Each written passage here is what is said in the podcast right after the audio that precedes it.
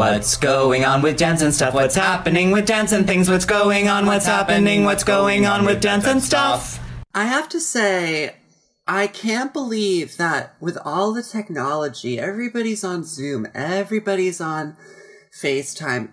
They still haven't figured out how to allow us to sing songs together on FaceTime or to even talk simultaneously.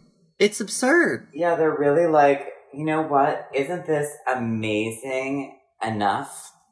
No. They're like, we've we've accomplished it just enough that you will be able to see each other and if you speak at the same time, not hear what each other says. I'm like, please let us sing a song together. It's, I know it's really your it's really your dream. in the e- in the evenings, um, Tim Miller, our friend Tim Miller Yoga, does. Uh, he sings an om chanty kind of thing on his Instagram live, so you can turn on his Instagram live and sing with him around dinner time, like seven eight ish, which is nice. So nice. So I've taken to being like, oh, in the evenings. Wow. And when that happens, can you hear everyone else singing? Not at all. No, you just hear yourself and Tim. But when you and Tim are singing yeah. at the same time, is it still like? Oh, oh, oh, no, because it's just like watching a movie of Tim. Do you know what I mean? Like he doesn't hear me; I just hear him because it's Instagram Live. Ah, oh right, I see, I see. So you haven't joined. You're not. You didn't put the join this call on Instagram where then like your little face would show up too. No, no, no. So you clearly you have you no, you haven't been doing Insta live dance classes, have you? Nope. I have not been doing the Insta Live dance classes. Not yet. It might come to that one day. Yeah, it feels more like I would need to be like, I'm going to do an Insta Live drama class. I would take it. Maybe I should start doing Insta Live drama classes where I, you know, last night I did an Insta, I did a, a, a dramatic monologue. But you, That's generally how it goes. There's a lot of dramatic monologues happening alone. but you know what that means, Jack? It means that you would be teaching a class to nobody because you would be getting no response. You would just be teaching into your phone. That's fine.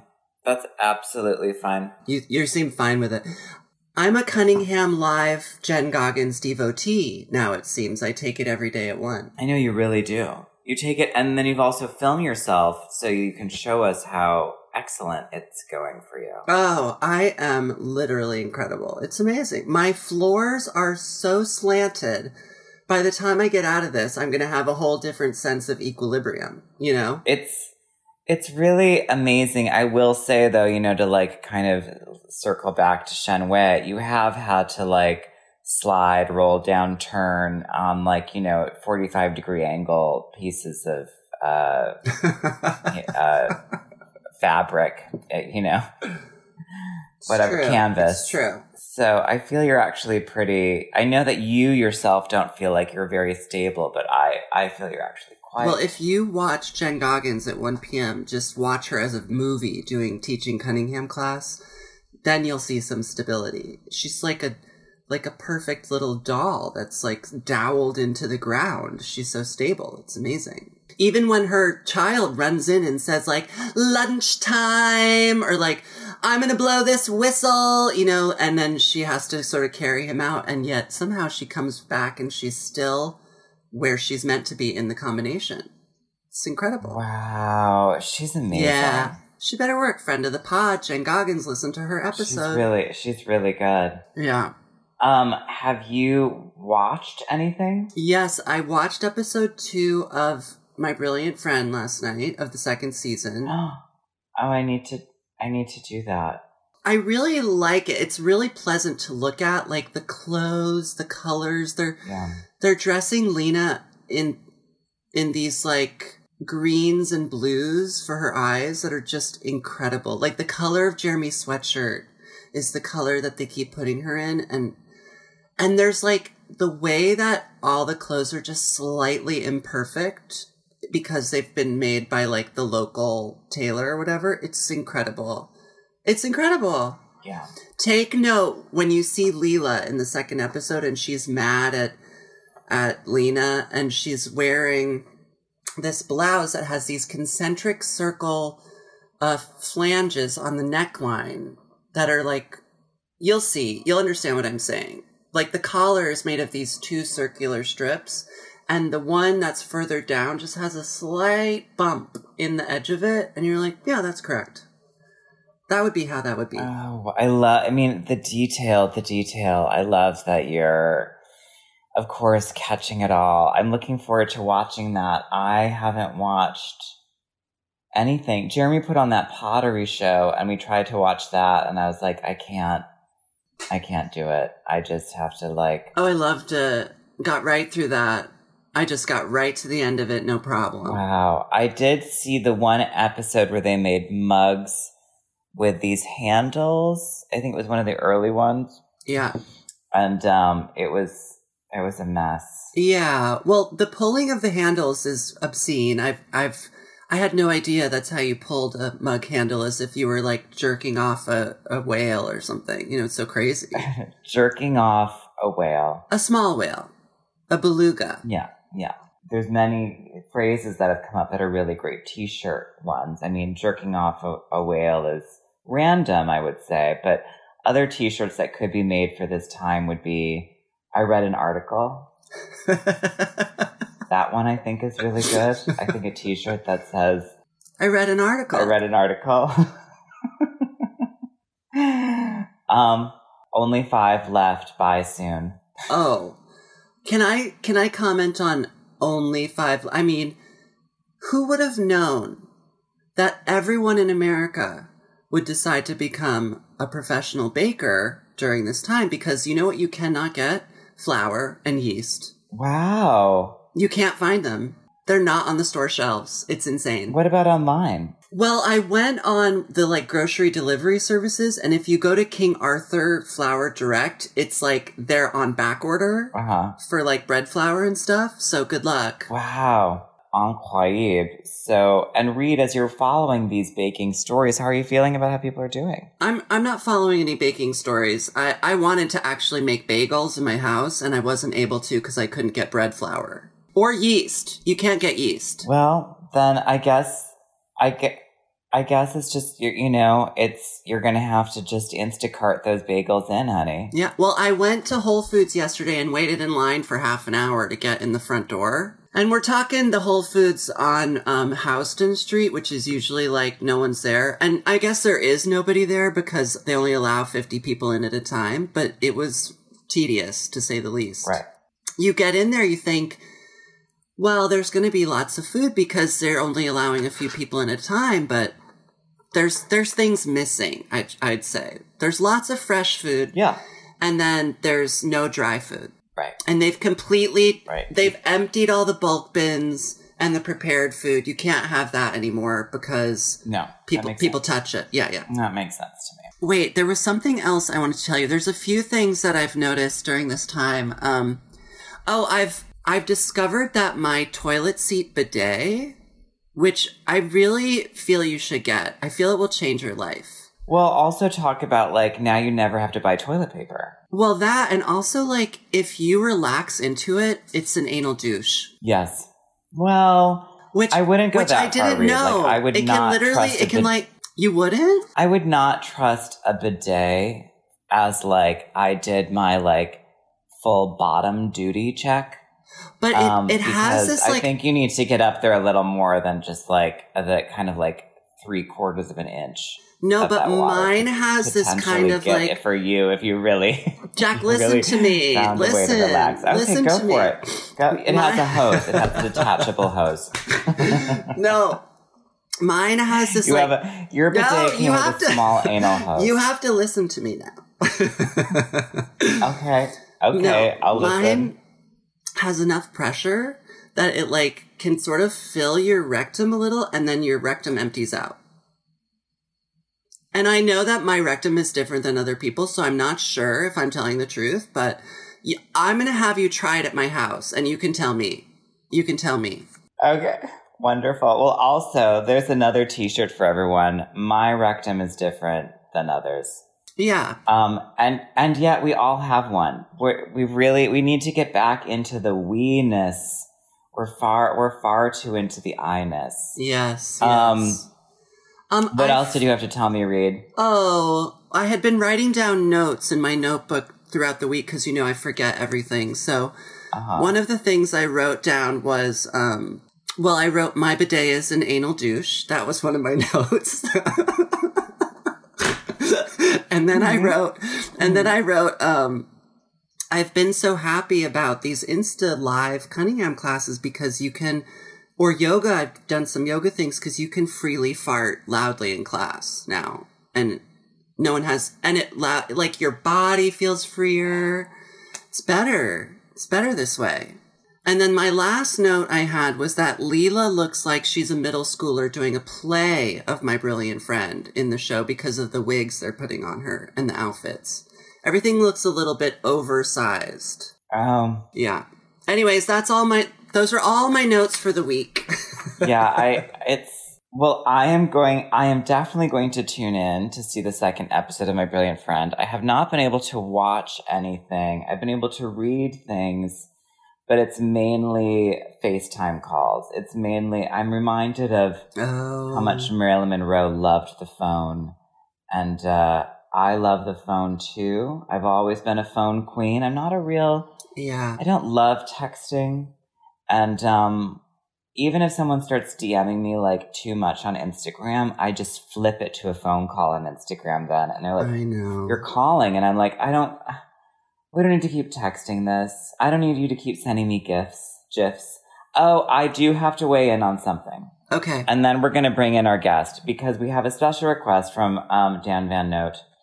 And um, which is Dan has asked that I weigh in on Madonna's flower, rose petal bath, Oh, um, in No, which no. she no. holds on to the handles of the tub while talking about the way in which Corona is the great equalizer Ugh. and there's so many rose petals in it and she's like has her knees to her chest and is holding onto the handles of the tub the hashtags were strange because one hashtag was be creative and one hashtag was brian eno and i didn't understand brian eno in this context but maybe she maybe he said a song called the great equalizer or something someone can let me know is if, if, if you've ever heard this podcast you know that i don't like listening to men sing. yeah. I don't really like watching them act or um it's uh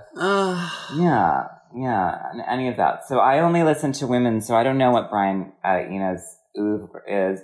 Um but Madonna's monologue is really incredible. I do think it is of the times. I think it's really she has some really choice phrases of how um, how it's equalizing everyone. But I have to say that I was more impressed by her singing, Come on, go, let's go eat some fried fish, fried fish. And she changed Vogue into that they needed to go eat some fried fish because they were out of pasta in her house. And you can see in the mirror behind her someone holding this huge lighting rig so that she's like blown out. And um, she at one point goes, "Come on, Vogue! I mean, go! Let's go eat some fried fish." And she kind of stumbles a little bit on the floor, and she stands there in her bathroom with a, a hand brush. Both that I have to say, both that and the um, bathtub video were uh, prescient. Well, when you sent me that bathtub video, I've I've never found her more tedious than in that moment because not only is she completely out of her mind in calling Corona the ultimate equalizer both for both good and bad, Mhm. but also like she bad things have happened to Madonna's face in a way that is unbelievable now. Like the swollenness of her. I, I, what on, even on earth has happened? I don't I don't know, but I I do I still as I have said to people before, I would like MDMA skincare.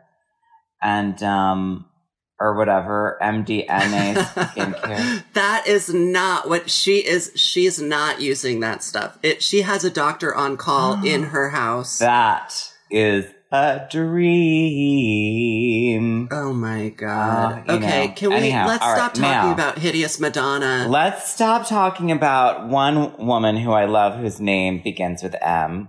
And we're going to move over to another woman I love whose name begins with M. Mariah Evans. Mariah. Hello, Mariah. Hey guys. Hi, Mariah. Are you recording? Is it working? I think so. I did a test. So I'm on Okay. my phone and then I have GarageBand. Correct. Great. Like Garage Okay. GarageBand is recording you. yeah, I, I think it works well actually. Okay, great. Okay, great. Yeah, you're gonna you'll like send it to Jeremy, and then Jeremy will put it into whatever he, Something. he whatever he does, and he will um make it work. Wait, he'll, but he'll layer these voice recordings on. who is this famous Jeremy? He's like My partner, oh. he's who did this. I don't think you saw it, but he did the set for Everything's Imaginable, and he has done all of our videos. He did. Those are good The most- videos. And he did the most recent in the closet video with me like he's a director a visual artist i mean he's a director a producer he comes from a visual art background Okay, because so he yeah, multi talented. I was wondering about your videos. I was like, what kind of funding did they get for these amazing Do you- videos? do you know what kind of funding we got mariah zero dollars except for like our Love. people on patreon who i want to fully again thank you people on patreon but this is really i mean dance and stuff is reads in my long form art project so it is really this thing But we also got we got some support from LMCC. We got space. and we got they free gave space. us space. That's crucial. free space in New York City is worth ten thousand dollars a day. So you know. Well, ten thousand. I mean, you know what I mean. You know what I mean. Mariah, you look amazing, by the way. oh well, g- glad, but I don't know how that. you do. Maybe, You really maybe, do. maybe not running around and like. Mariah, will you describe for us your situation where you are, how it's going, etc.? Okay, so I have a bit of um, guilt, but because my doctor friends were critical of this decision, I I did leave the city, um, and with my sister, and we went to like an a isolated family farmhouse in Ohio. Um, with my sister and my partner David or boyfriend, I don't know Lover. to call him. um, okay, sure, lover.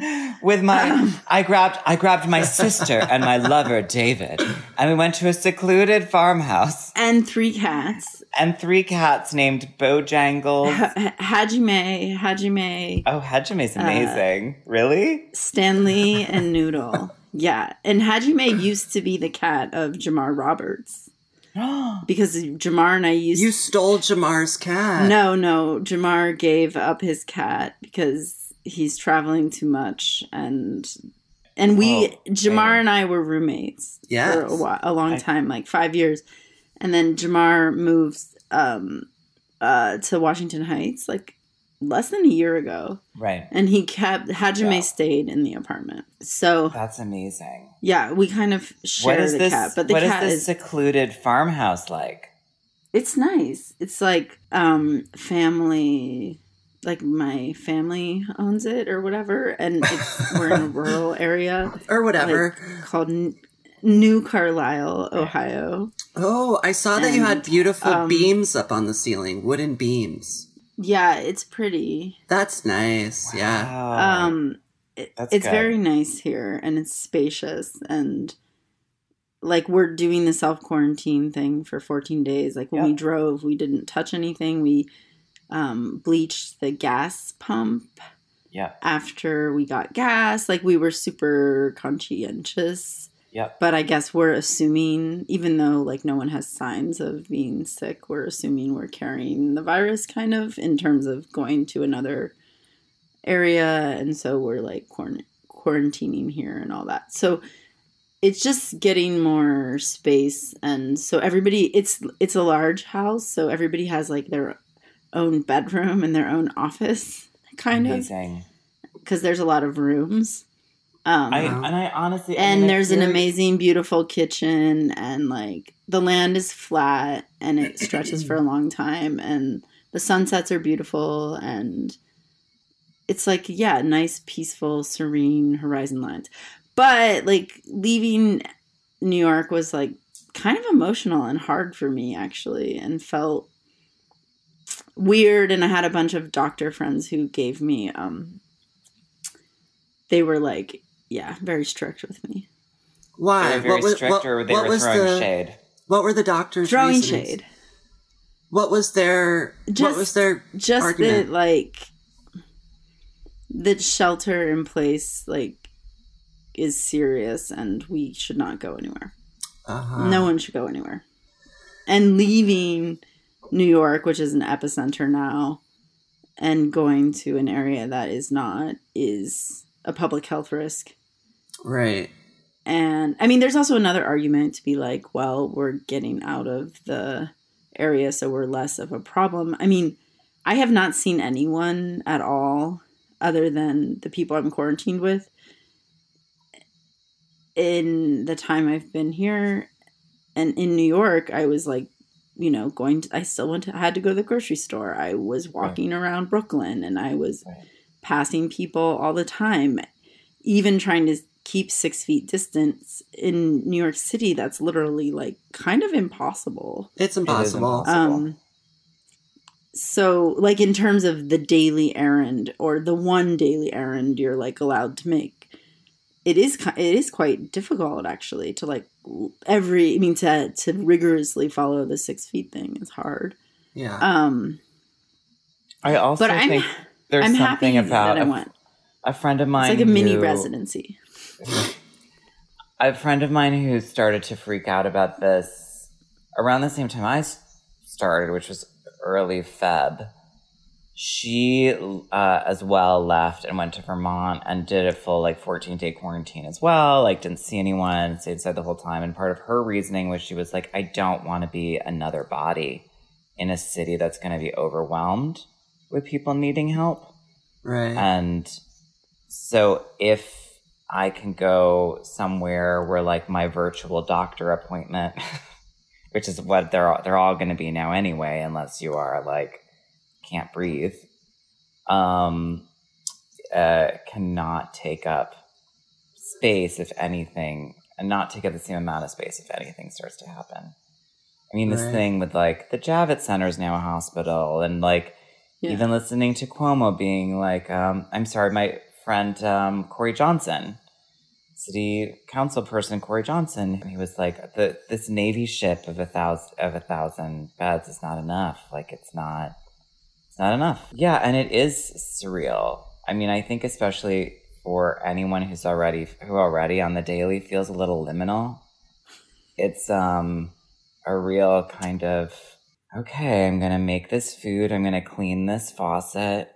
I'm to call these people. I'm to cry when I need to cry. I'm going to stare at a wall. I'm going to stare at a wall and hopefully I do something for my body. Reed, I feel you have really taken the lead of like doing things for the body. I, my, my daily regimen is um like folding over my legs once and uh popping my sacrum at some point. Well, I mean, uh, yeah, I've been doing like one hour of physical activity a day and like hopefully a walk, but also the other time I'm literally like full Charlie, Charlie from Willy Wonka's grandparents, like under the covers knitting. So like, I have like a rib out from knitting right now, so I need to do something, but let me tell you what, I'm gonna have a beautiful d- dicky when all is said and done.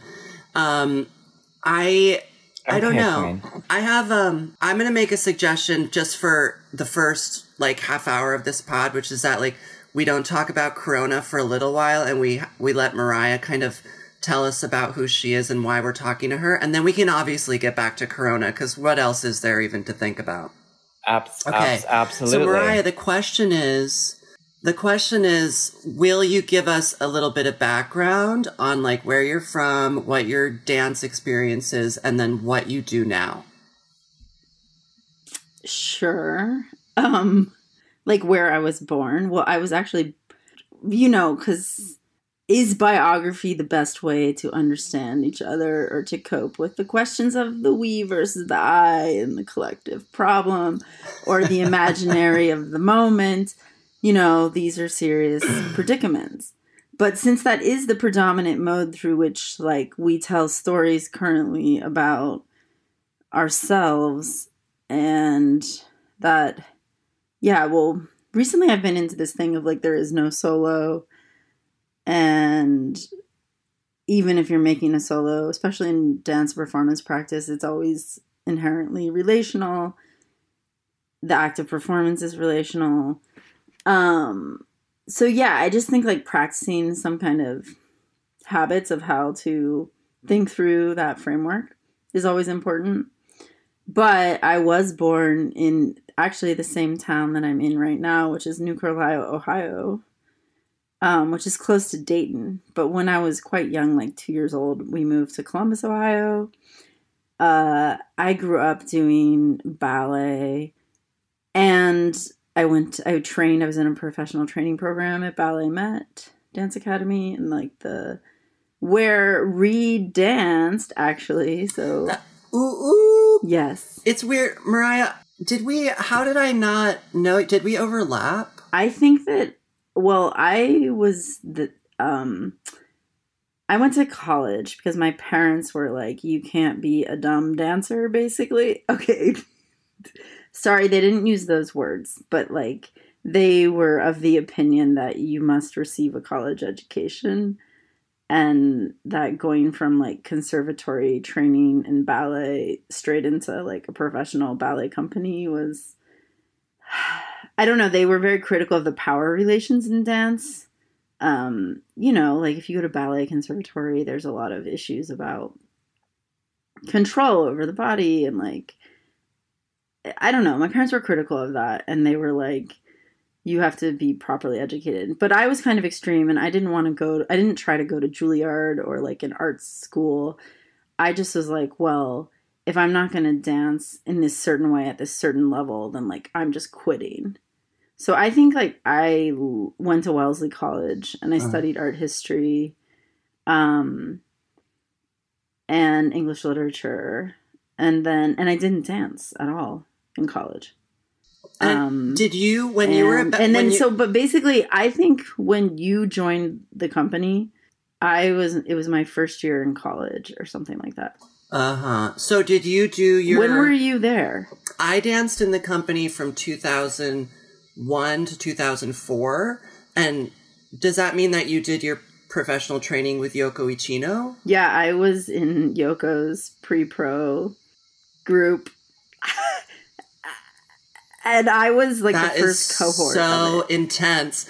And I don't know if I've talked. yes Wow. Oh, I- so yes. so you know like Lee oh Allardyce and Christian. except for i wait i'm a little older than that Megan Biote. by but two if you can you Okay, I'm like describe a little years- bit so like I went- some of the yeah. methods? Yeah. yeah, And so will you describe describe Sorry, we have a little bit of a delay, so this is kind of crazy, but will you describe a little bit because I don't think I've talked about this a lot with our listeners, but it's pretty wild.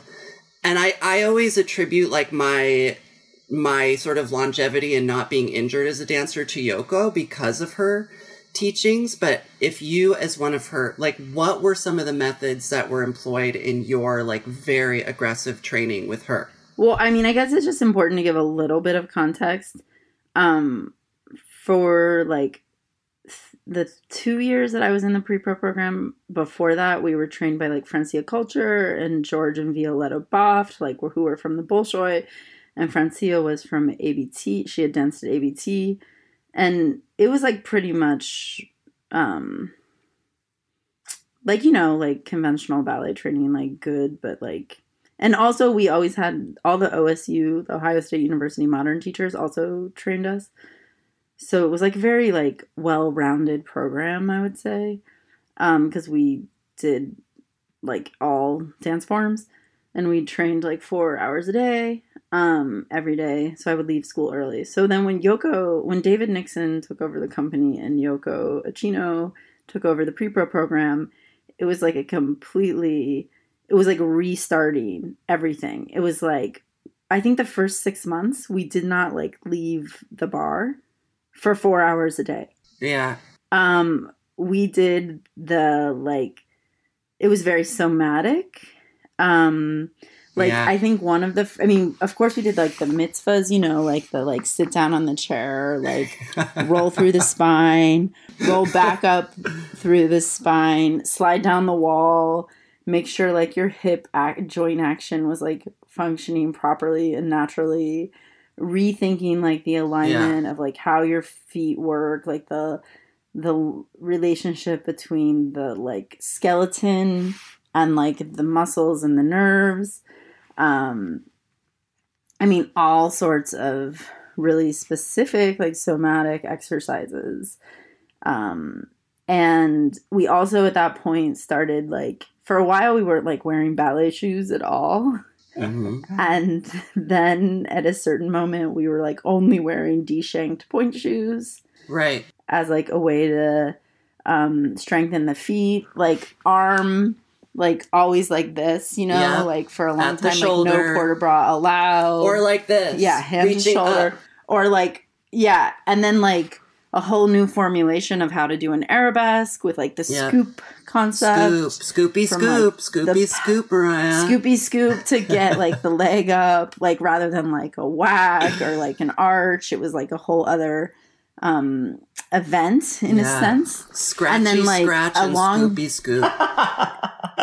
a long time of like doing those i'm not just gonna stand i mean i'm not really wearing the right clothes but no I'm, i can't do it actually i'm wearing like a dress so it's not gonna happen but you know like the instead of doing passe or retire with like the foot connected to the leg it was more just like yeah, a bent just up there. That's right. side With like Yeah, a flexed foot. out to this yeah with a flex foot Yeah. uh, for a long time. Um, then we did like all we did that thing like we had this one exercise like after you know like six months. This exercise called like reality. Oh, was, did you ever I, do that? I'll, here, which I'm you, watch. which was like watch. Reed's gonna do show Passe, reality right now. front. But Reed, as you do it, I watch you. to watch you. Passe, side. Passe, back. Embarrassing. You know what I mean? It's so crazy. Yeah, and like you basically there was like no cheating on the turnout and you know, Right. it was like it was a, I mean in, in many ways it was like quite radical. So, so just for the listen, just for the listeners who don't know reality or who didn't, who aren't watching this video, can one of you please describe reality in terms of this technique? And this is coming from So reality is who- where, which teacher was doing this, please. Yoko Ichino.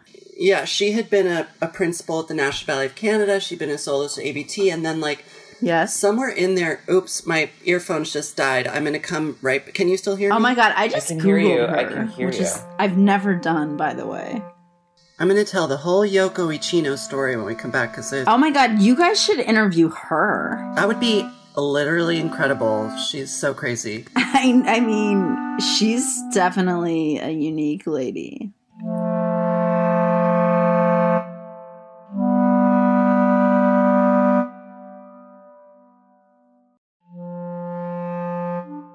Okay, hi, ladies. welcome. Hi, welcome. Hi, hi, ladies. us. We're here. Hi, we're here. It's okay, Reed so and Jack. yeah, you need to go to iTunes. Have you heard of iTunes? Go there, It's and we need a, you to um, rate. What you call it? comment. It's a storage thing for music and sound. you're going to go to iTunes and you're going to go to Dance and Stuff podcast. and rate and comment. and you also have to subscribe. Absolutely. and subscribe. And because the more comments we get, the more listeners we get, and then the more people you can talk about this podcast with. also, also- don't forget that we are still on YouTube. We have a bunch of videos we made. Go check them out. And Not only made, you can also watch videos we like. Yeah, that's true. You can also watch videos that we like. Also, uh, we have a Patreon. Please consider supporting us.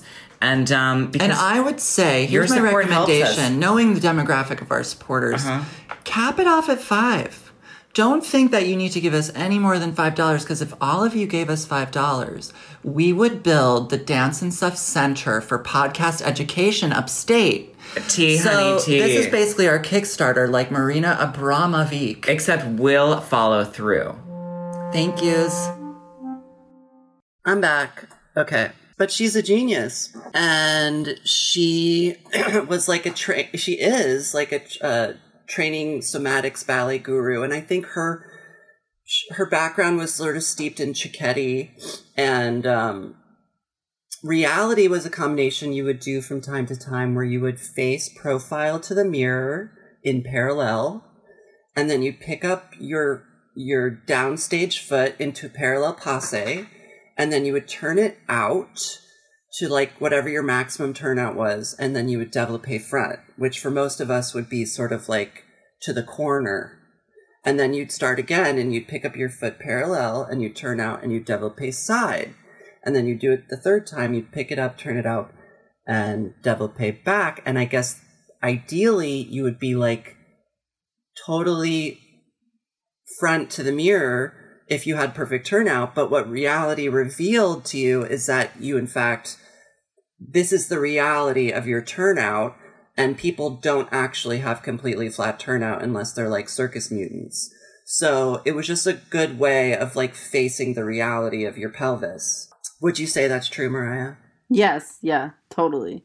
I mean, I think it was like she developed all these exercises or ways of anatomically rethinking ballet positions so that like one somatic awareness in relationship to a ballet position was like forever altered maybe i mean Yeah. no really because it was super hardcore in terms of its notions of like neuromuscular repatterning and and I mean, Yeah. what what's radical about it is like they came, like she came in, and we were like all like little trinas, basically, you know, trying to do like five pirouettes and like fouettes and like, you know, I mean, all these things, and it was like, no, you're not going to move across the floor for six months. Like we're gonna start on the, we're gonna start lying on the ground, and then we're gonna like, then we're gonna move to a stool, and then okay, now we're gonna like retrain how your feet work and how you think about your pinky toe in relationship to turnout. And actually, we're going to teach you how to point your foot differently. Like these ideas of like Yeah. stretching the arch and like making the instep all cray, like that's over. Like you have to elongate from your sits bone to your heel and not collapse in your Achilles tendon. And you need to think like length through the foot and don't wrap your toes anymore like extend your toes out in a s- almost like a straight line um, and make sure Yeah. all five of your toes are con- are are all engaged um, She sounds like, like a genius. Yeah no i mean she's an Yeah. amazing woman and she has incredible knowledge and She's like the Kelly Kane of ballet. Yeah. And also like her own like physical technique and practice was so extraordinary and virtuosic that it made it easier to kind of buy into it and believe in it. And when you saw the results on the people that she worked with a lot, you were like, "Oh, this works and it makes sense." And I'm ac- I'm like I'm surprised and upset that it hasn't been more pervasive in the ballet world to like look to her for like how to save dancers' joints and skeletons because she really found a method that is effective. And unfortunately, people still believe in this aesthetic and damaging kind of print, these weird principles that in effect cripple you eventually. yeah i mean she's i think yeah she you guys should definitely interview her I'll look into it. Um, but I mean, I also one thing that I think is interesting and important about that technique, though, is like I think it's really great as a finishing technique or something like this, like a way to re pattern the body once it kind of understands certain things or it can do certain things. I mean, I felt like I never got to see the young dancers that they trained like really from a very young age. Like from the age of Right. 10, which at BalletMet in the academy they did have some of those students. Yeah. Um cuz they reoriented the way the academy operated. And I think that those young kids, though, it was hard for them because they were like, you know, they wanted to dance. And then instead they're like being taught how to use their bodies and how to Right. sense and how to feel and like concepts of somatic awareness. Yeah. And, and, um, yeah, I think that it's really amazing, like, at the time that like I received that knowledge and like the other cohort people I had because we already in a sense like could dance in a, in a way. Do you know what I mean? Like we had we had kind of been not fully trained but like trained to a high level. Yeah. And then it was like a retraining. Um Yeah, it was good. It was good for me to get there when I did because it. I already had a certain amount of a base, even though it was like distorted by Balanchine Universe, and so to have to have them show me a new way in, and for me to be able to buy into it eventually was really important. yeah, and also it was interesting because like there was a certain a certain amount of resistance like with the company members because in the pre-pro Oh, of course. in the pre-pro division at BalletMet like we were sort of you know like we would be de ballet and nutcracker or something. Like there were small overlaps between what we were up to and like the company.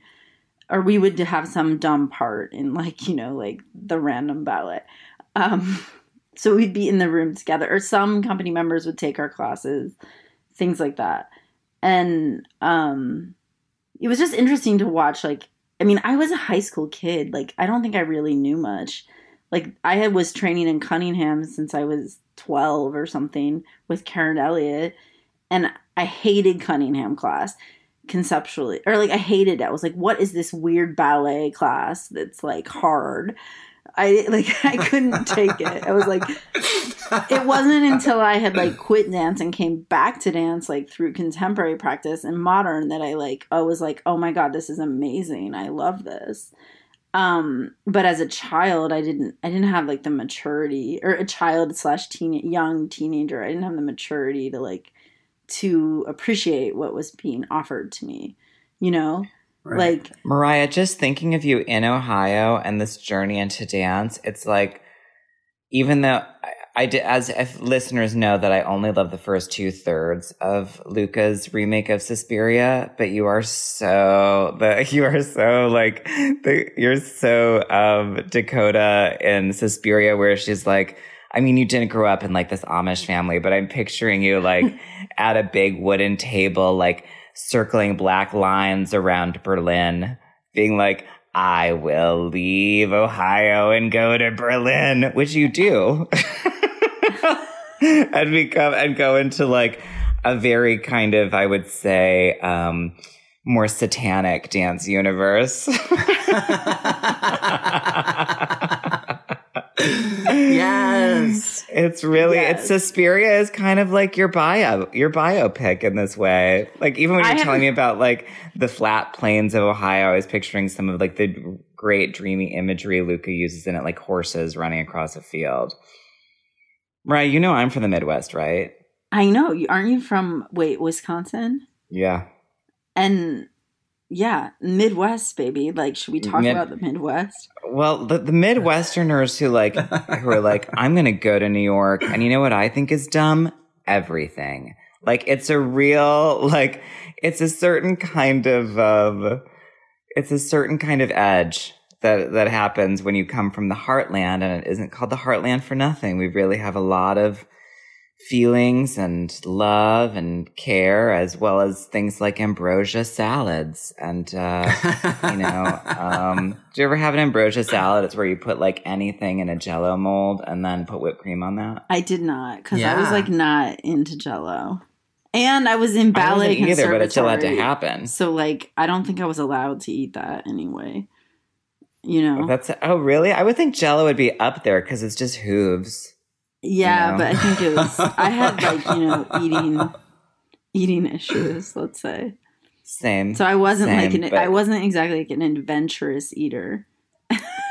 no mine had nothing to do with dance it was just control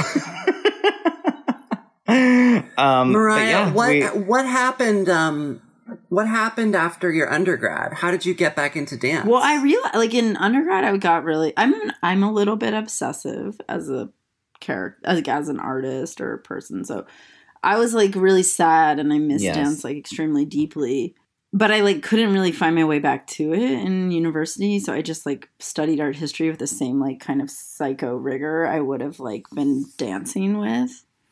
Um which I think was great for my education. But I was like totally disembodied.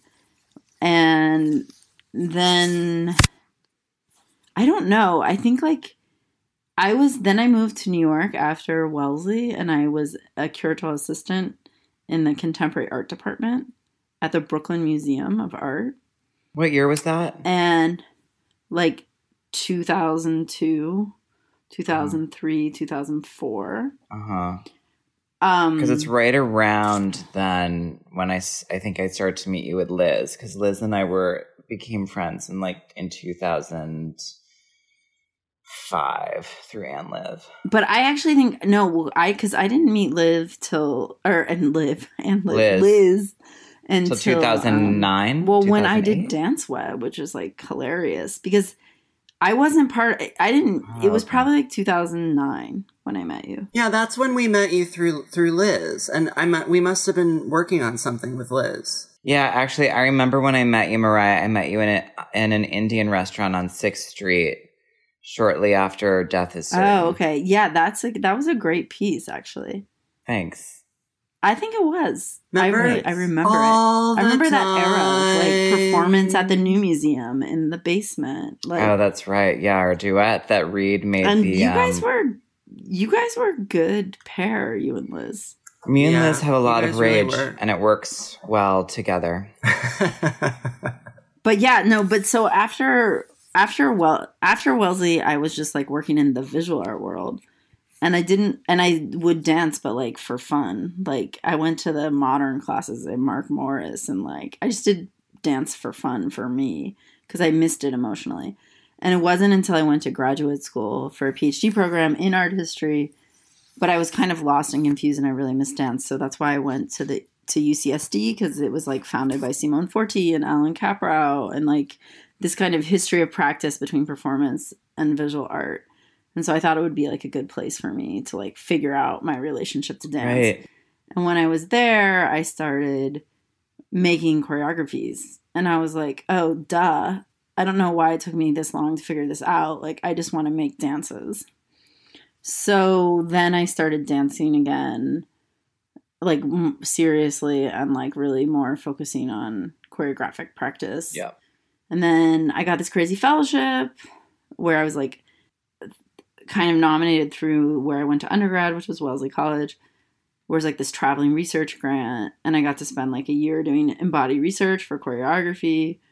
So I left my PhD program and I was in Brazil for four months. And then I was in Dakar for a month and Joburg for a month and Nairobi for a month. And then I was in Frankfurt for a long time, kind of like checking out the Forsythe universe and um Whoa. then and I was in Belgium as well, like trying to investigate like the Brussels scene. And that was in from 2007 till 2008. And then I came back to New York in like late 2008. And that's probably like when I met you guys or like around that time or 2009. 2008 2009. When did you do Dance Web? I don't remember, but I think it was like 2009. Well, I rem- I can remember because I remember writing a letter for Liz. I think 2008. Think so. It was either 2008 or 2009. yeah, I remember 2008. 2008 was when Jillian Pena was hit by that. yeah, that was like a crazy moment. But I wasn't like hanging out in the dance world in New York until 2008, really, or nine even. And now it's been a decade, or a little over. and now it and and it's been a decade that's been that's been here but that's also i think ha- but it's also taken you out of the country with a, a fair amount of frequency Yeah, I would say my practice is, um, yeah, yeah. I was, I, I would say I work between Europe and New York. yep I would like to work. I mean, in the past year, I was doing this project, like this Tanzkongress project, which Right. is and and there were these salons that were kind of funded by the Goethe Institute, and they took place in there was one in New York actually, kind of the template for it. Like, could this work as a concept? And they were basically these private artist meetings, sort of like think tanks or like, what do artists, what do dance and performance artists need to like think through and think about, or what are they, or like, what does it mean to come together without a product or a goal? Um, in this kind of, you know, format of like, it was also conceived in juxtaposition to a congress, which was like, you know, a big public meeting with lots of people, and a salon is like a private, small, intimate affair. And so there was like a salon in New York, then there was one in Bogota, then there was one in Madrid, there was one in Helsinki, New Delhi, in India, and then there was a salon in Ouagadougou in Burkina Faso. So, and we have a website. You guys can check it out salons.tanzkongress2019.de. And did you and did you found this? No, I mean Meg Stuart was appointed the artistic director of the Tanzkongress. I mean, was Tons Venzel Congress. in, was Venzel involved with this? Venzel is, you know, the director of the Goethe Institute in Bogota. Right. So he was into the salon concept and he wanted it to do it in Bogota, and we did one in- a four day salon in Bogota. Sorry that we're just Um, throwing out names, ladies and gentlemen, other. For those of you who are like, Venzel, Meg. Well, I have to say to like all the young artists out there, I feel like uh, one of the huge things that um, has supported me as an artist is other artists. And for instance, like when I was like really nobody and I, you know, you New York is annoying the way like they make you prove yourself a little bit to like I think especially as like an, a choreographer, unless you're coming from the position of being like a famous dancer or something, I think they really like are suspicious of your capacity to make work. So you have to like anyway, Jack, you curated me into the thing at Dixon Place like when I think nobody would have curated me into anything. and you probably just curated me because Liz told you I was acceptable. or No. I actually I remember What was it called? Body blend or something? What was that called? it was called the one at Dixon Place that I was the curator of for a while was called I think it was called Body Blend. I mean, this is 2000. That would have been 2009. Um Yeah. and uh it was um the reason that I remember curating you actually was because of the discussion we had where I was like, I, I'm, I, my immediate impression was, oh, she is entering, she has a background in dance and then has gone in this other way and is now interested in dance as the, as a tool, but not necessarily dance just for dance's sake. And that is my, I mean, that's my interest in these forms of art, which, uh, is how how can they use be used for a tool or a weapon that also have these um, other things at play? And that's just because i think of that i came to it from theater with but then it with an interest in psychoanalysis. So i think that upon our meeting i also i also was like well she's very intense. So and um and for me to find someone intense means that then i'm really interested Am I that intense, really? you're intense mariah Okay, anyway. Yeah, absolutely. Right, you have a you have a reputation for for you have a reputation for your um no nonsense kind of delivery. Well, I, again, I'll, it's that there is that thing of the Midwest. It's like call it like it is, and it's like I mean, you can always rely on Mariah after a performance to really tell you what she felt or ask you a question where you're like, "Wow, incredible. She really gets to the heart of it." Let me get us back on track a little bit by saying like when during during this decade of like living in New York, what are some of the jobs that you've done both like money making and then creatively in terms of like how you've made your own work and gotten it presented? How have you supported yourself being like a dance maker in New York? If you want to know my random jobs, like I was a food runner at a Jean Georges restaurant, which I Did got. you get fired? And, and I, no, no, I was a server at Boqueria, Wow. which I did get fired from. I've never been fired from anything, but I was fired from Boqueria. I still remember. It's really insulting to get fired. I totally got fired. you're like, here's your food. No, I was like, I just had my style of being a server, and I think it. I Yeah. my tips were always awesome. Like, but it was an alternative charm. Something and Right. um Alternative. no, I just like I don't know why. I should ask. I don't. I'm sure I just wasn't conforming to like the fanciness of like their. I don't know what I did wrong. They didn't really tell me. They were like, "You're too." I remember the manager was like, "You know, it's a very different skill set to be like a good server and to be like an intellectual, and maybe you should just focus on your intellectual interests or something like that." Well, also, when I met you in 2009, you were living with an older woman, I believe. I oh, lived correct? maybe not. Until, I don't remember when it was, but I had I lived at my ex my ex boss Charlotta Kotik. She was the curator of contemporary art at the Brooklyn Museum for a long time, and she owned a brownstone in Carroll Gardens. So I rented a room from her in her brownstone for super cheap. Like I think she only charged me five or six hundred dollars a month. That's, I literally remember you saying I pay $600 a month because I remember being on a subway when you told me that and my breath like going out of my body.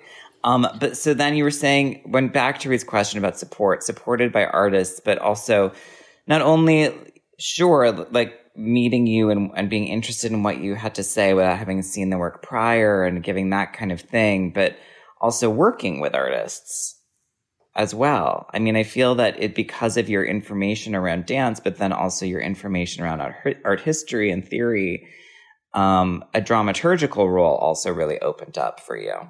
Yeah, I mean, I always resisted. I resist that because I feel like you can get really pigeonholed.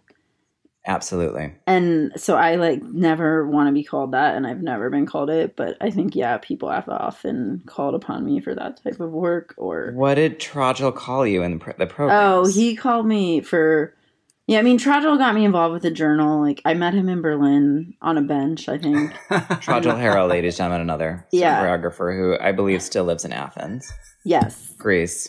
and he um yeah Trajal and i were like you know he brought me in to work on the performance journal in 2000 and i think it's 2009 i started working on it or i did the cunningham memorial portfolio and then he then i was managing editor ever since and then i became editor in chief in i don't know when that was 2013 um and what was my point Trajal? Oh, What I did was, he call you called in the me- program? he Because you called me did a lot of drama- work.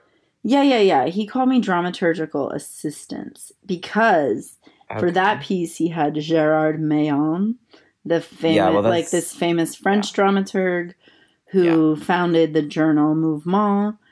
Gerard was the official dramaturg for that piece, but I kind of yeah, I worked intimately on that piece with Trajal and like was in the mm. rehearsal process. I actually didn't go to a friend of mine's wedding that I still feel bad about from graduate school, but they are divorced now, so um so I could stay in the residency with Trajal at the new museum and like help him finish that work or whatever. I mean, help. I don't know what I was like. Yeah, giving giving opinions and helping work on that piece, and then this is twenty. This is the first one, the small, the very first solo he made for in the series, which I think I love. I think that piece is the kind of statement of that whole body of work for me. Um, yeah. or it's the core of it Who all. are some of the other artists and dance makers that you've worked with? I I mean I actually feel like I haven't like worked with that many artists. I mean I danced for Liz, I danced for Nina Mishimura, Milka Djordjevich. I worked very intimately on this duet with Sarah Beth Percival for a long t- for you know we premiered it in 2012 in Switzerland at the Theatre de l'Usine called Out of and Into. Um, we redid it in New York in 2014 in American Realness. Um, I've worked I'll like never forget you in Devotion Study One. Yeah, I- I'll I did- Ever forget it with Sarah Michelson. Study Yeah. one, dancing for Sarah Michelson. That's a discussion. Um, then I was always performing in my own work. Um, I don't know who else did I. I don't rem- you. It's like guys, I don't remember. Oh, Boris Charmatz. I- That was only in Dance Web though, so it doesn't count. Um, but I was in a Boris Pietz in Vienna. Was Sarah Michelson? Yes, it was only the one piece. Was Yeah, Sarah, yeah, I was it only the one, one. piece that you did with her, or did you do others? No, I just study one. But I remember you also like being, but you were you were you were near. I remember Oh, you yeah, being I near was- her when she yeah. did that thing at the kitchen. yeah, the, I, like, I guess I and I performed in that, but I didn't know I was gonna end up performing in it. yeah, And I, I mean- that. I mean, Yeah. I was like the I don't know what was my role. You guys saw it. I mean, I was just part of it. I was like the interlocutor. that is exactly what you were. Questions That's exactly what you were. yeah, you, you were like the person who goes into the audience and you were like, "Here, can I have your questions?" And you know, you were you were the liaison. Well, no, I sat.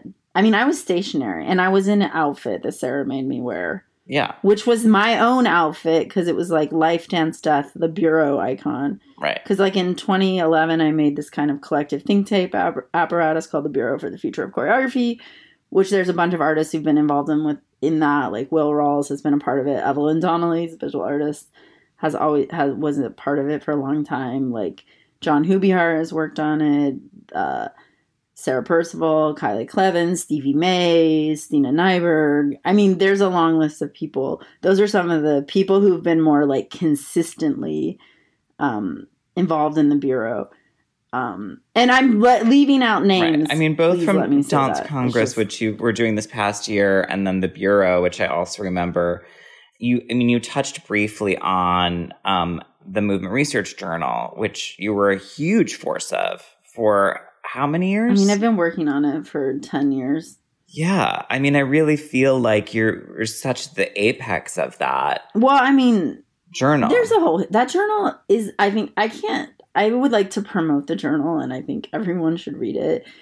I think anyone who cares about the history of experimental practice, like performance and dance in New York City, should read the journal. Like it's kind of all there. I fully, I fully second it's like that. it's from 19 I'm gonna third it. I yeah third it's it. like it's really important like from 19 early 90s like 1990 until today twice a year for the most part with some inconsistency because the journal has no funding so anyone who's like wealthy and wants to support the journal please call movement research but um It's, I mean, dance and stuff is running the same way. In Yeah. 10 years, hopefully, someone goes, if people are really interested in contemporary dance history, tune in to Dance and Stuff, where you can totally hear. or it's like full on oral history is like this is a this is a long form oral history project. Absolutely. After having listened to that, this a lot of those this past year. Absolutely, yeah.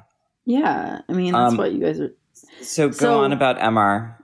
Well, no, just the journal is um important Yeah. and um And are you? But are you still active on it? but no, so but I mean like many people like I mean it had a it was like run by like kind of collectives of editors for a minute or guest editors Right. and then like Sarah was like the first editor in chief and then Trajal was the next one and then I was the third one and I'm soon stepping down. So and who's replacing you? it hasn't been decided yet. Because I remember getting a text from you. I think you texted me, or you might have emailed me being like, Do you want to take this on?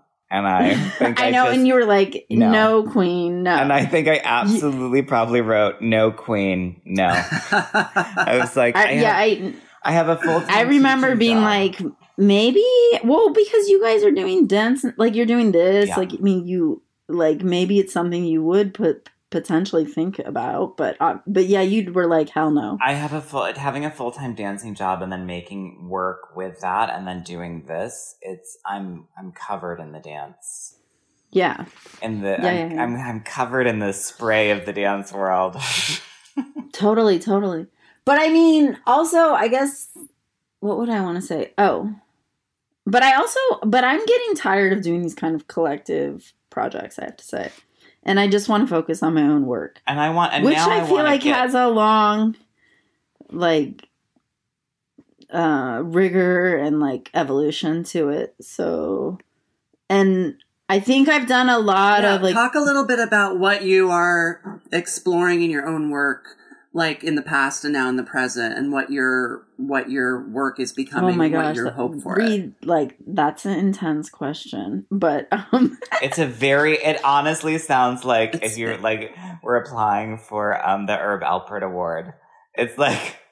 It's like it's like Reed just gave you the questions from the Herb Alpert Award. What have you done? What are you doing now? And where do you want to go? Well, no, I. It's only because like the I don't I don't know Mariah's work from long ago, but the last few years of seeing her work, I've really enjoyed it so much, and it has such a clear kind of trajectory. So I'm curious, like, to hear from Mariah what she hopes and wants for her work moving forward. well, I mean, I guess I can always say like I'm like I feel like choreography and dance is always like a mechanism through which I practice my feminism or feminism or feminisms. Um I've always I'm even though I'm like super busy with like the I'm very busy with like the line between dance and choreography and back again or dancing activity that can produce choreographic structure or how choreographic structure kills a dance or makes dance possible. Um, I'm very interested in like the relational aspects of our form and I want to always emphasize again and again that like this is a relational art form that is made in collaboration. I've had like a kind of tortured relationship with like questions of authorship, trying to critique like the role of the dancer as well as the role of the choreographer always. I work with like systems like Social Dance Index, for example, like this piece from 2015, which happened on a grid, was very much like a reference to kind of like certain traditions of postmodern American dance, like Lucinda Childs. that was the in- one in a that way, was but at, also um, like was on crazy. that hard floor Issue yeah, Project issue room. project room with Benny Olk. So good. Yes, and like Lizzie Feidelson and Sarah Percival and Maggie Cloud and Jeremy Pfeiffer, like that. Those were the people. I just Oh, remember yeah. the Who floor. danced in it, and it was the like floor marble or was it? Yeah. It was mar. Yeah, it was like a It marble was- grid. Oh yeah, yeah, so intense. and it was like lo- it was intense and like repetitive and. I mean, it was like everything was based in this quadrant module of like front, right, left, right, or front, left, back, right. And it was, and that dance was it. It just in my mind that I called it square dance. I mean, it had a kind of like. I mean, it was called social dance, but It was called social dance. So then in my mind, I was like square It was- dancing. right. it was right, like right. very Social dance index, right, indexical right, like there it was like yeah, yeah. so i always work in systems and that you kind of like each dance is another way of learning how to dance or how a body might dance Right. so i always like kind of every Right. major project i kind of like begin with another question of like how can i make the body dance and index was like this very math- methodical like almost mathem- mathematical like way of creating a code for movement and like the first half of the dance is essentially like we just perform the index of movements in in a really kind of Right. neutral way almost like doing a ballet bar. And then it's like turned into like a kind of choreographed thing. I mean it's very beautiful. It doesn't like look boring and all that but like if i mean it's totally like process art. And then Yeah, and it feels like the sort of Apollonian structure of that would become so Dionysian in the next one that I saw. And maybe there was one between them that happens at um Uh, maybe. It, well, then the after Index there was Social Dance Encounter, which was at Danspace, and it was like with no, facial see that one. choreography, or like it, Right. like all these like choreographies of the face and affect, and it was kind of like again asking this question of like relation and social control or social. Like the censorship of the self and the social field, or like regulation of bodies, but like through um the kind of affective regime rather than like a regime of control Right. and like certain kind of mathematical like rigor and an abstraction of like where a body goes in time and space and how that body goes there it was more like how like an affective opening. And then i made this piece called And then the one after then i made a piece called be my muse which is a solo for me but i've only i've performed it in minneapolis in brussels and at the hirshhorn in washington d.c i've never performed it in new york I love Minneapolis so much. I wish I would have been in Minneapolis when it happened. That's where my sister Yeah, lives. Yeah, I have a sister who lives there Um, too. Wow. I love Minneapolis.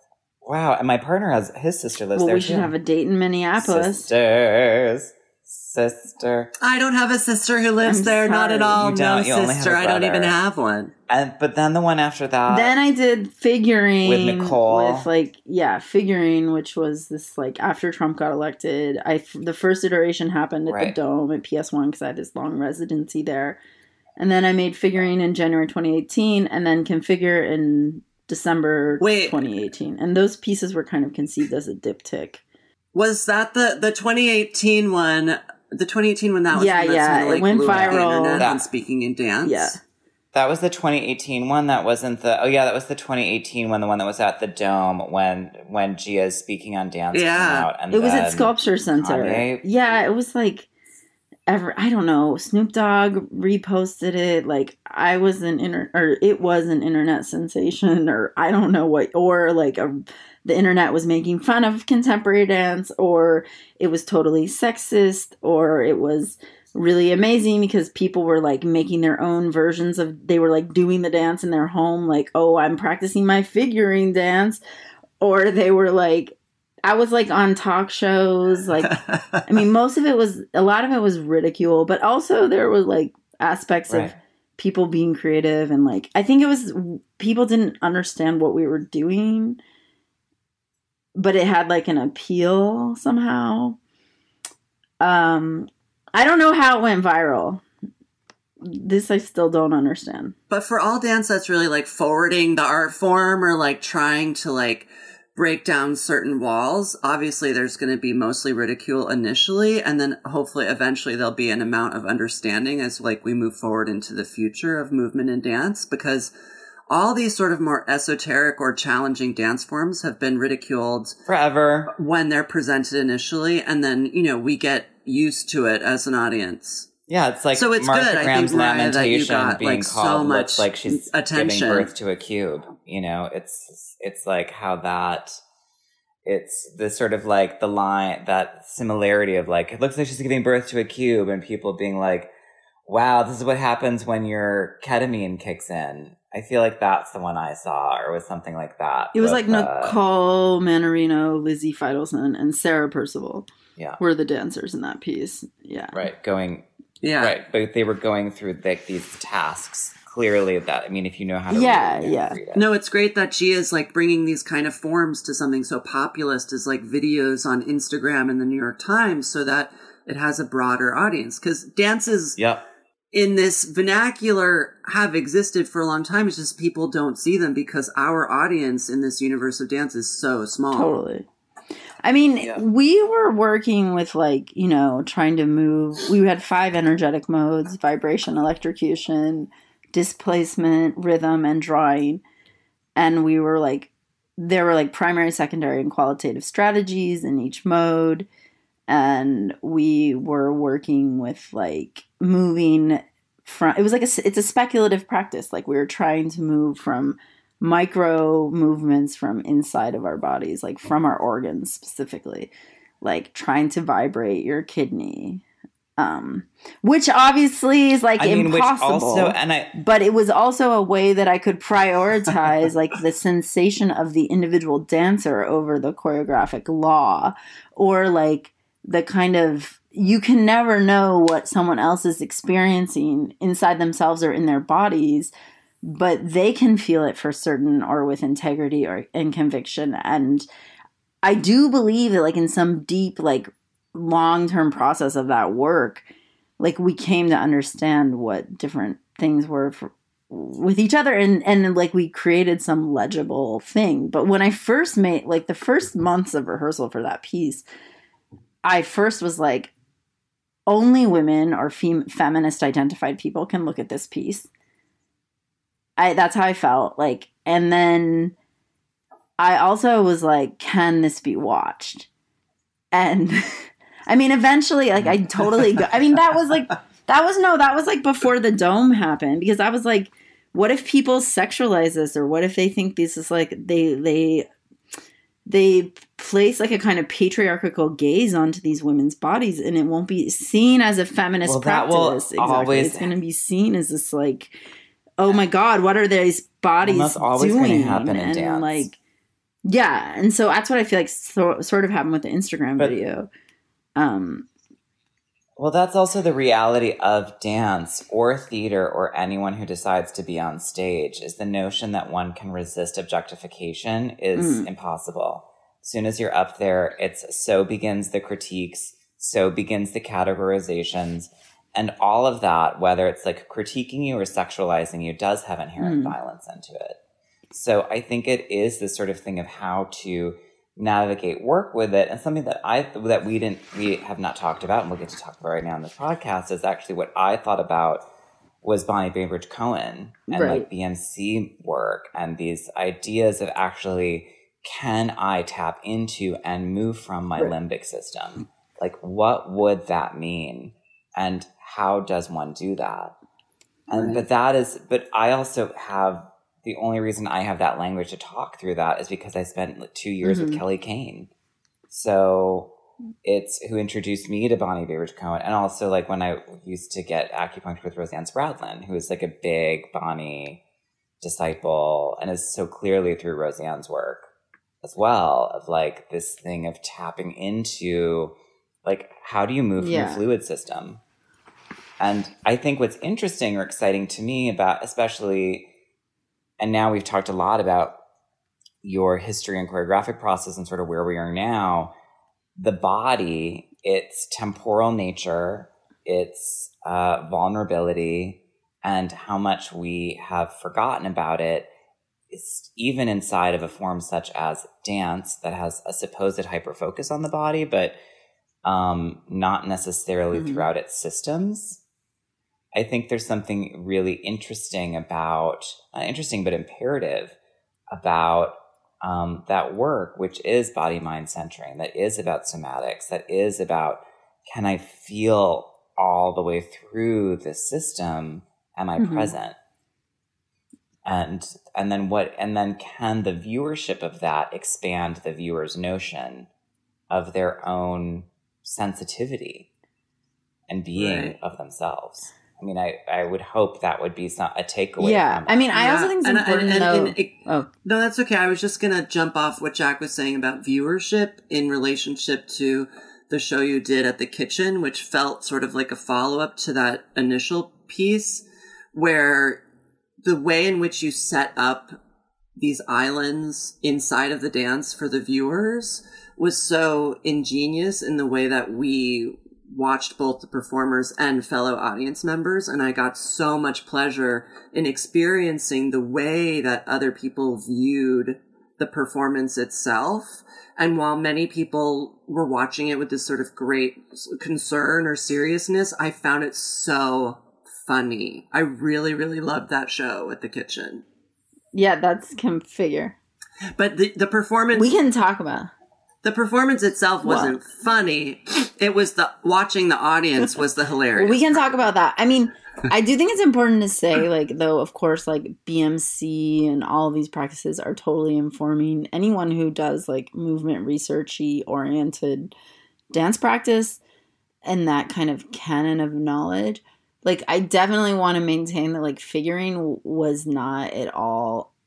I think I I've never studied BMC like formally, and I wasn't. We weren't like moving from our like our any kind of system like we were really like moving from particular points and um it was a different kind of mapping of the body or relationship to like the body and the biological organs of it um and i think that's just important to say because like BMC like i didn't i am i'm not bonnie bain crow bain bonnie bain cohen like Oh no! Well, also I'm not Cohen. saying that you studied Yeah, yeah, BMC and that's where this movement came from. But I think when one has a relationship or has any sort of idea about movement that isn't, I mean, my training comes from Graham, so it's not even coming from ballet. So I'm talking about just even breaking down the exo part of the whole sculptural Yeah. shape of the body to tap into other rhythms and systems.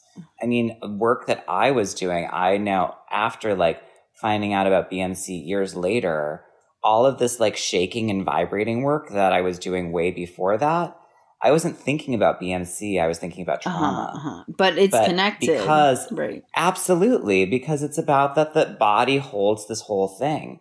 So whether it's Bonnie Bainbridge Cohen or whether you want to go into something else like uh, traumatic re-experiencing in terms of therapy, or if you want to go into like EM, like Death is Certain was based on EMDR. So it's like, I think just these sort of other, these qualities that, or not qualities, these techniques that exist um, outside of and yet parallel to dance because they're about the body.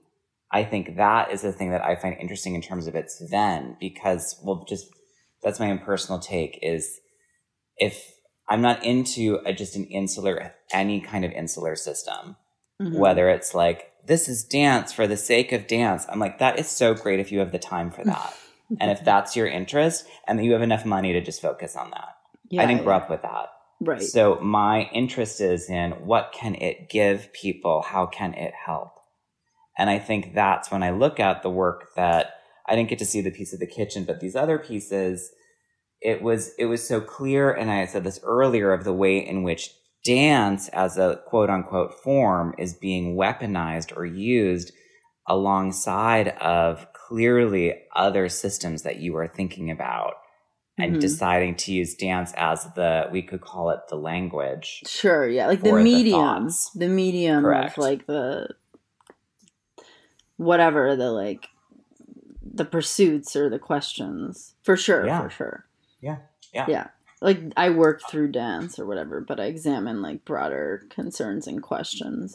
so now in terms of your process and now that you are in ensconced in a, uh, a farmhouse in the middle of nowhere in ohio where what are your sort of What am I busy thoughts with? and entry points right now and what are you doing I mean, I I would just wanted to say a little bit about Configure because Configure kind of takes me back to like early days of like this duet that I did at Dixon Place in a sense because it took like figuring, but it it went further into questions of abjection and kind of like was configure the one you did at the kitchen? Yeah yeah, and the question like about it. and like kind of I was thinking a lot about Kristeva's The Power of Horror, The Powers of mm-hmm. Horror, and like also feminist spatial practice, like in the discourse of that in terms of like like making sure that everything was like dealing with materiality, performativity, alterity, um, and collectivity and um a kind of interior. I, th- I think i said interiority already but um just and there was like this kind of like movement towards like the somatic and biological experience of like laughing and crying as material that is connected to like interior space or like the line between self and other. Um and also really thinking about like abjection as a tool to fight objectification and not abjection as a in the sense of like the representation of abjection like i'm not shitting or peeing on the stage or like but like the somatic experience of forcing the self into like this liminal zone of of existence and this boundary of like the I versus the other, the like that moment of liminality. Um and the way the choreographic score was working in that practice was very like again, I'm always working in systems. So it was like taking all the knowledge that we kind of built up from figuring and um taking it to like another territory. Um, but okay, but so then I made this bastards piece, which was this Cunningham Trust thing. It was like I used the like language Oh, yeah. of figuring and juxtaposition to like Cunningham, and I used only male performers, which was like a Skirball, it first was great. I've yeah, it's Skirball. And so, I mean, there's something where I've been interested recently in thinking about like, I've always been kind of against using like male bodies or I use them as like a foil for like the female experience. So I've been thinking about that, like how my own assumptions about gender in relationship to dance and how I might like get more rigorous with that and like undermine some of my own assumptions. I've also always been deeply invested in like insistence and working hard almost. Like Mhm. that like there like all my dances are like must be impossible, but you still must try. Does that make sense? Or they have this like Of course. dispositive of that kind of like scenario and maybe that's like about my childhood trauma or like you know i'm kidding but or i don't know it's like some kind of condition of no of like well, I mean, it's also literally what ballet is. It's like Sure. try this impossible thing that bodies aren't meant to do, and let's see how it goes. yeah And also, I think the thing that then becomes interesting, or what I find interesting, and what it, I certainly think you explore, is actually the thing that is compelling is about the tension of attempt versus outcome, Mhm, mhm. because that is literally life.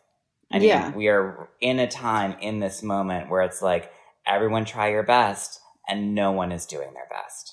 yeah Everyone is trying to Mm. do what they think their best is, but Mm. everyone is failing yeah no And- Yeah.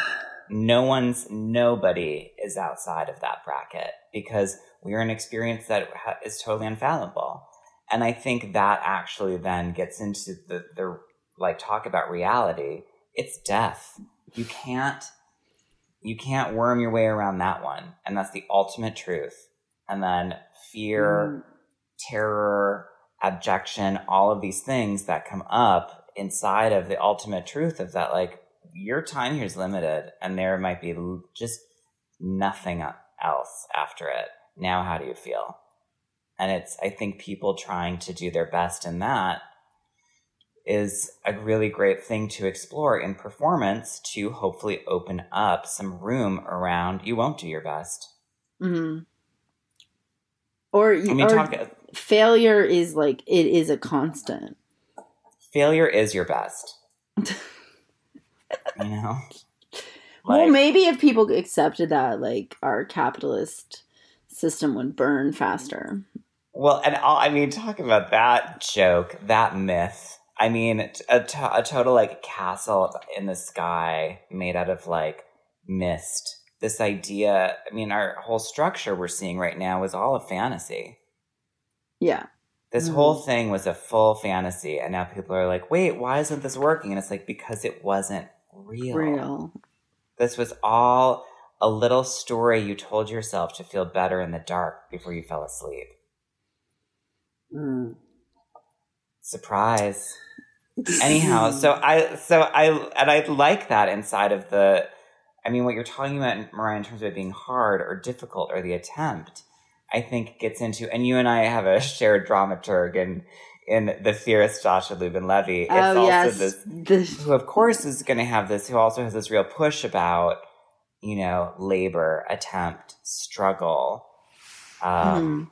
and honesty i think being honest and just honesty. like d- like putting out the practices Yeah. or the processes for what they are like yep Mm. like this isn't performance this is life like hmm this is a circumstance this is like a lived event this is an event a real event yeah and this, is idea that the stage is some and some people really need and i fully get it i really get needing the theater to be a place that is like a fantasy zone like and i've talked about this on the podcast many times the relief I felt in watching Ratmansky's Sleeping Beauty I, of just like sheer gorgeous. Everything was so beautiful, designed amazingly. I loved the dancing; it all looked so great. It was a nice respite, and it did wake me up to something I can frequently forget, which is the reality of beauty, and of joy and of pleasure. I think that my bent can be a little more into the like, what are you not looking at in the majority? So Mm. I think those are where it's like, why are you not looking at the way you treat uh, queer people um, and uh, people outside of what you deem to be the gender binary? Like it's, you know, and class disparity. yeah But yeah that can mean that I'm missing a whole other slew of things that's just like beauty, What? joy, and fun. I remember dating this guy who was like, someday you're going to make a show that's really beautiful. And I, you I made, laughed you made and laughed. some jack already come on Well, I Don't- think I use the beauty more to be like to then show like the uh, uh, as Harold Pinter calls it, the weasel under the tea table. Yeah, but the last the Nyla show had a lot of beauty in it. It, well, the Nyla show is all about it being really beautiful that then gets like shrunk down to a dollhouse that I'm towering over that I've completely objectified and then I wipe away. But I also know. think, like, for you, But, Jack, like, your I mean- collaborators sort of insist on bringing a kind of beauty that may, might not otherwise be there. Absolutely. I fully, fully, fully agree. Though I have some beauty in Momame, or at least humor. Your solo was your Uh-huh. guys' duet was beautiful. Yeah, we should have Oh. a s- a, psychoanalysis on your guys' creative. We, I would. Mariah, I would love. Mariah, I have a quick question. for Wait, wait. I do want to our say though, right now, I'm. Right. Yeah, I've been please. thinking about Oh, yes. resignation. Yeah. Like Yeah. in whatever I do about- next. about I what? think like Resignation. yeah, which is quite counter Resig- to how I usually. Reed can't comprehend it, Mariah, so I want you to repeat it again for Reed and explain it because it's the opposite of Reed's modality. Uh, huh. Just I've been. I don't know what I'm going to do with it yet, but I've been thinking a lot about resignation. Like just sort what of does giving mean over to, to, res- the end like of it all. what is refusal what is um rather than trying hard like what about giving up as a mechanism to open up other type of possibilities? Um yeah. like what does it mean to resign? Like what does it mean to resign with the body? Um what is a state of resignation resignation in a body? Like if we agree that like the systems of of agreement on the social political level that we're choreographed through and by and scripted our bodies. Like if we agree that they're no that they're not working that the system is really like defunct are we at a situation of system failure? Like what are our tools for agency? It how does resignation or refusal operate as like a tool for agency and open up possibilities of like an, a renewed attempt or something like this um My favorite writer Mhm. on that is Elena Ferrante in her book Frantumaglia, which is her correspondence with her publisher and some different interviews. And she talks about the agency of no right and Mm. and of saying no and of resigning and of I mean ultimately so much of her work is, is about disappearance of some kind. And I think I don't know Mariah you and I could go into like a deep like theory dive on that. Like that reminds me of like Ghostly Matters or i love ghostly um, matters. Everybody should read that book. Everybody avery book. gordon is brilliant Or- sociologist. Please read ghostly matters please read it it's beautifully Everybody written Hey, I'm gonna. book. I I'll fully read. Ghostly Matters. also Look at it on my also i will always promote this book the body in pain Elaine Scarry yes and I will also always promote Dead Time what's that which is temporal disorders um, Ooh. in and dead time is uh hang on i want to make sure i say her name right wow jeremy please edit out how long it's taking me to say this um It's literally been I mean- like three seconds. I think we're good. it's it's Elissa Marder or maybe Okay. it's i think that's how you say her name it's dead time it's temporal disorders in the wake of modernity and she's mainly looking at baudelaire and flaubert okay but it's this idea of um what's going what happens for us in uh in in this modern world especially around things that we've forgotten that can maybe be arrived at um you know through ways of, of calling back on our on things that perhaps aren't intellectual and i think that has a real call inside of it to dance hmm Well, and Yeah. like the shock experience, right? Absolutely. And inside of that then is that Mm. anamnesis that I'm experiencing. Like, am I, am I calling back, uh, you know, but that also I feel gets into this thing of like, are you hypervigilant because you have PTSD or are you a psychic? And maybe it's both. Right. you know, it's really, I feel like when it gets to like, I think there's there should be like a new definition for anamnesis, which is about when you have like that recall of something you haven't learned. And it's like, well, it might be hypervigilance, girl, or maybe you're psychic. Who knows? Um, so you're looking. I think looking at resignation right now makes so much sense.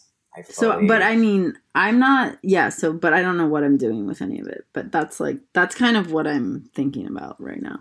So then my question for that I also want to posit for our listeners out there is do you have accessible and are you making it so I just decided to make all of my works viewable online where I was like I'm just going to have it all be available if people want uh in terms of seeing what it is that I've been working on since you know the first work that had like any actual film quality good enough is 2009 um, so do you, are you going to do that? Like, or, would you make that available so people could see this work out? I mean, I understand the translation to video. I feel the translation from my work to video is really hard, but something as in this time where we're going to be living on screens, I think for a considerable amount of time. Yeah, I mean, I've always been against, like, I don't let my work, like, be online. And then I feel like the Yeah. viral video moment made me be like, yeah, and that's right, or something. Uh huh.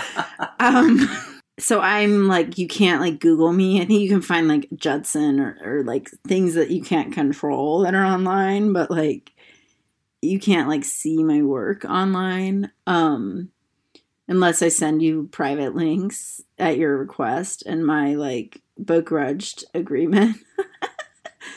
um, I'm getting, I think I have to rethink that right now.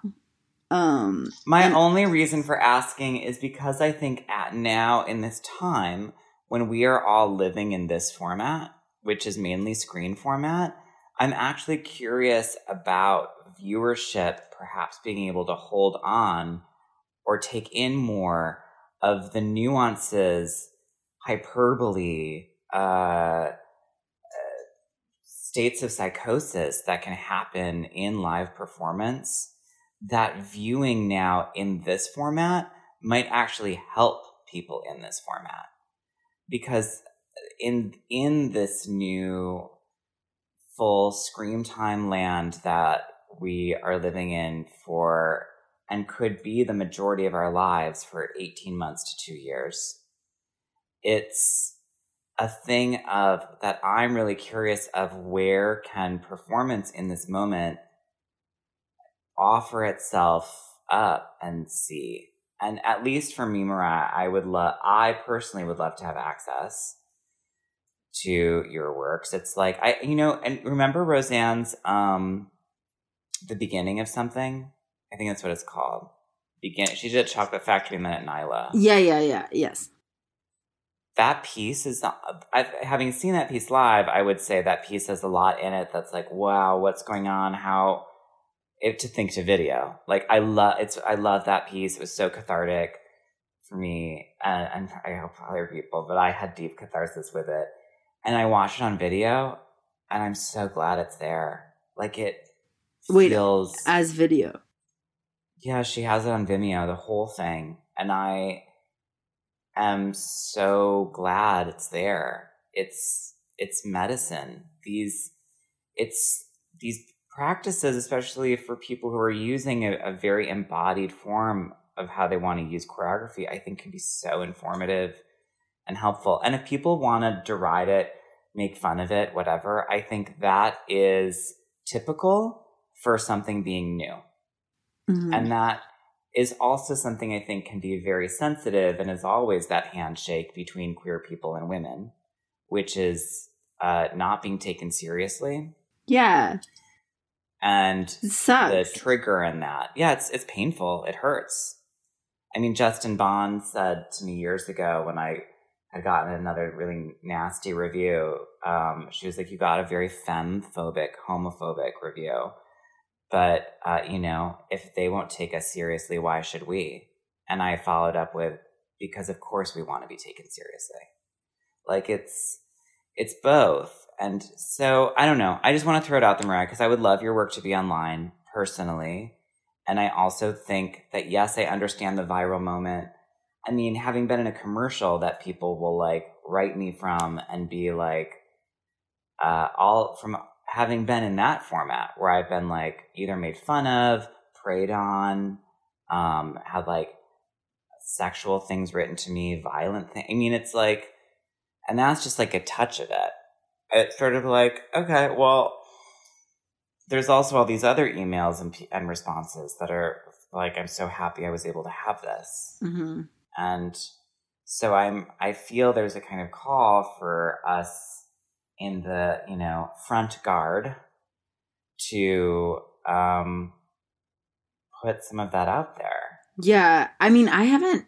I also, I mean, I'm a little bit of a perfectionist Duh. or like control freak problems. So, like, it's hard for me to like let things just live in the world. And then, though it's more generous to be that, to do that, I just, like, I get upset about the video edit and I'm like, the video edit isn't good enough. I can't let anyone see this. Well, and I couldn't ever afford good Like- documentation. Yeah, no, I mean, I learned so much. Like early days when I decided I was gonna like be a choreographer, I used to just go and spend my Saturdays at New York Performing Arts Library, and I just watched.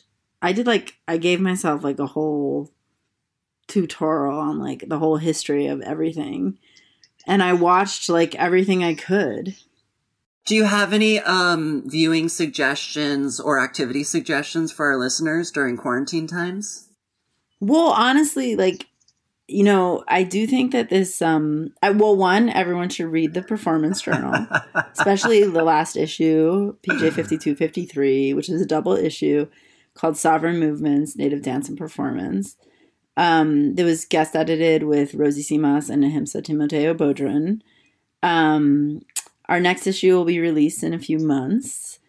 And then also um I know you guys want fun stuff. Sorry, but I have to. But um, but I'm a dork. Well, I also I'm a dork, and then also I really think people should read the Tanzkongress website because you get to hear from artists from all sort all over the world, literally like dance practitioners, Yeah. and I think that's pretty interesting to like put these cities in juxtaposition to each other. Like, Mm. what are artists in Delhi thinking? And what versus artists in Helsinki versus artists in Ouagadougou? Like, it's pretty fascinating the differences for Madrid versus New York, like this type of questions. And and it's also like this kind of constant practice of how do we decolonize our knowledge systems. Mhm. Um right. and this like the system of how a canon is made or whatever and Yeah. collectivize more of this rather than like always go through like the reward system of culture.